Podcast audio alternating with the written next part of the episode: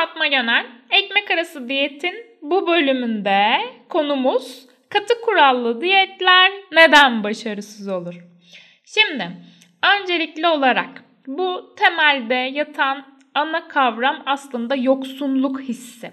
Yani yoksunluktan dolayı duyulan bir yeme arzusu eşlik eder çünkü bu tarz diyetlerde. Nasıl oluyor bu? Şimdi Christopher Germer'ın çok sevdiğim bir sözü vardır. Bir şeye karşı direnç gösterirseniz o şey bodrum katına iner ve orada ağırlık kaldırmaya başlar. Yani siz bu konuyla ilgili kendinizi ne kadar kısıtlarsanız, besinleri kendinize ne kadar çok yasak olarak ya da e, kilo aldırır olarak etiketlerseniz o besinlere karşı aşırı bir yönelim içerisinde olursunuz. Bunu adeta bir su topunu e, suyun içinde bastırmaya çalıştığınızda olan tepkisini düşünün. Daha böyle güçlü bir kuvvetle yüzeye çıkmaya başlar. Aynı şekilde siz ne kadar katı kurallı bir diyet yaparsanız o diyetin başarısız olma ihtimalini o kadar çok e, arttırmış oluyorsunuz. Bir diğer burada değineceğim nokta e, özellikle kalıplaşmış hatalı düşünce biçimleri. Bunlardan birincisi mükemmelliyetçilik. Yani biz aslında bir diyete başladığımızda ya hep ya hiç yaklaşımı içindeysek ve e, siyah ya da beyaz olarak bakıp griye yer vermiyorsak onun başarısız olma ihtimali o kadar yükselmiş oluyor. Neden? Çünkü burada e, mükemmele odaklanmak yerine yeterince iyi diyebilme kısmı bizim için kıymetli. Yani e, bugün muhteşem bir uyumla beslenmiş olabilirim ama öbür gün bunu yapamamış olabilirim. Ama ben bundan dolayı e, kendimi başarısız, yetersiz ve değersiz hissediyorsam bunun altında düşünmem gereken başka kalıplar vardır diyebiliriz. Eğer ki siz e, burada hedefleri kısa vadeden uzun vadeye çevirmezseniz yani hedeften değere dönüştürmezseniz başarısız olma ihtimaliniz yine yüksek olmuş oluyor. Şöyle düşünebiliriz burada. Ee, bu daha önceki podcastlerimde belki söz etmişimdir. İngiltere'de bir yakın var Health at Every Size diye.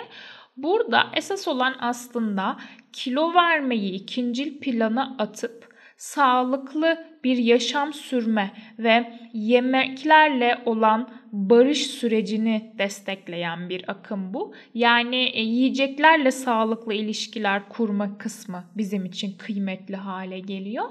Eğer ki e, sizin için hedef 10 kilo vermekse siz birkaç kilo verdiğinizde sonra bir duraklama evresine geldiğinizde bu defa daha hızlı pes ediyorsunuz. Çünkü sizin hedefiniz 10 kiloydu ve onu gerçekleştirememişiz gibi bir hisle karşı karşıya kalıyoruz. Oysa ki siz ben bedenime saygı duyuyorum, ben bedenimi sağlıklı besliyorum prensibiyle yola çıkmış olsaydınız zaten sağlıklı beslendiğiniz için kendinizi daha iyi hissetmiş olacaktınız ve kilo kaybı da devam ettiğiniz için yani sürdürebildiğiniz için aslında kendiliğinden duruma eşlik etmiş olacaktı.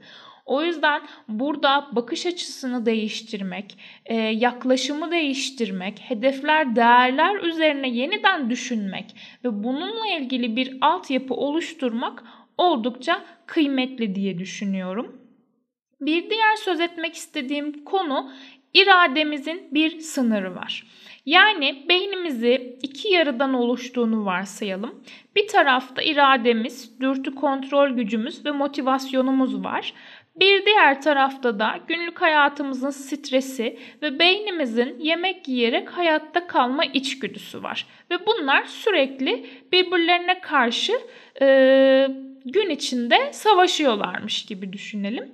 Burada eğer ki siz iradenizi gün içinde başka şeylere yoğun olarak harcamışsanız yani Örneğin yetiştirmek zorunda olduğunuz bir teziniz varsa ya da çocuklarınızla ilgili o gün gerçekten çok zorlandığınız bir günse akşam olduğunda zaten kendinizi irade anlamında daha çok tükenmiş hissedip bu defa besinler konusunda yönlendirme kısmında eksik kalabiliyorsunuz. Yani orada battı balık yan gider düşüncesiyle aslında e, beslenmede tamamen kontrolü kaybetme e, dürtüsü işin içine giriyor. Tabii ki dürtüsel yeme dediğimiz bir kavram oluşmuş oluyor. O yüzden burada motivasyonu her daim e, nasıl daha güçlendiririz kısmına odaklanmak bizim için kıymetli. Burada da motivasyonun e, önemli bir parçası olan minik ödüllere bakalım birlikte. Şimdi başardığımız her bir adımda minik mantıklı bir ödül verebiliriz kendimize. Yani e, o hafta çok güzel beslendik ve güzel bir e, kilo kaybımız da oldu. Bu durumda kendimize belki bir öz bakımımızla ilgili bir masaja gitmek ya da belki ne zamandır istediğimiz bir cilt bakımını yaptırmak olabilir. Ya da çok sevdiğimiz bir arkadaşla bir tiyatroya, bir sinemaya gitmek gibi bir aktivite olabilir. Ya da kendinize çok sevdiğiniz bir eğitimi hediye etmek de olabilir. Yani burada aslında e, motivasyonun e, destekleyici ödülü yemek dışında bir ödül olması gerekiyor. Çünkü eğer siz kendinizi bir yemekle ödüllendirirseniz bu defa besinle olan sağlıklı ilişkiyi kuramamış oluyoruz. Yani ödül ceza durumuna düşmüş oluyoruz. O hafta güzel geçtiği için kendinize ödül olarak gördüğünüz bir besini başka bir hafta kötü beslendiğiniz için yasak haline getirdiğinizde bu defa kısır döngü yeniden başlamış oluyor. Yani e, kendinize yasaklıyorsunuz, sonra çok tüketiyorsunuz, sonra kilo alıyorsunuz. Yeniden bir kısır döngü, yeniden bir katı kurallı diyet şeklinde devam ediyor süreç. Böyle bir durumda da tabii ki e, yine besinlerle olan ilişkimizi, sağlıklı ilişkimizi sürdürememiş oluyoruz. Bir diğer kavram ise burada üstünde duracağım. Kendinize belirlediğiniz hedefler. Yani şimdi e, çoğu zaman şöyle durumlarla karşılaşıyoruz. Hem sigarayı bırakayım, hem sağlıklı besleneyim, hem egzersizimi düzenli yapayım gibi böyle e, aynı anda birden fazla belki kendimiz için e, güzel ama yeni olan bir e, alışkanlığı edinmeye başlıyoruz. Ama bütün bunların hepsini bir arada yapabilmemiz tabii ki çok zor. O yüzden böyle smart bir yaklaşımla aslında minik minik adımlarla yola çıkmak, e, önce beslenmenizi birazcık düzenlemek, sonrasında belki spor desteği ve o da oturduktan sonra belki sigarayı bırakma kısmı işin içine girerse bu hem sizin için daha kolay hem de daha sürdürülebilir bir yaklaşım olmuş olacaktır aynı zamanda. Ve birazcık daha kendimize karşı esnek ve şefkatli bir tutumla yaklaşma kısmı da benim çok değer verdiğim bir kavram. Bir çalışma yapılmış. Kişiler iki gruba ayrılmışlar ve iki gruba da bir çörek ikram edilmiş. Bir gruba denmiş ki bu çöreği yediğiniz için kendinizi suçlu hissetmeyin. Bunu hepimiz arada bir yiyoruz. Problem değil. Diğer gruba da bir mesaj verilmemiş. Sonrasında bu iki gruba şeker ikram edilmiş ve öz şefkat mesajı alan gruptaki bireyler 28 gram şeker tüketirken öz şefkat mesajı almayan gruptaki bireyler 70 gram kadar şeker tüketmişler. Yani kişiler kendilerini ne kadar çok suçlu hissederlerse, kendilerini ne kadar çok yargılarlarsa bu defa daha fazla o besinlere karşı yönelimle karşılaşıyorlar.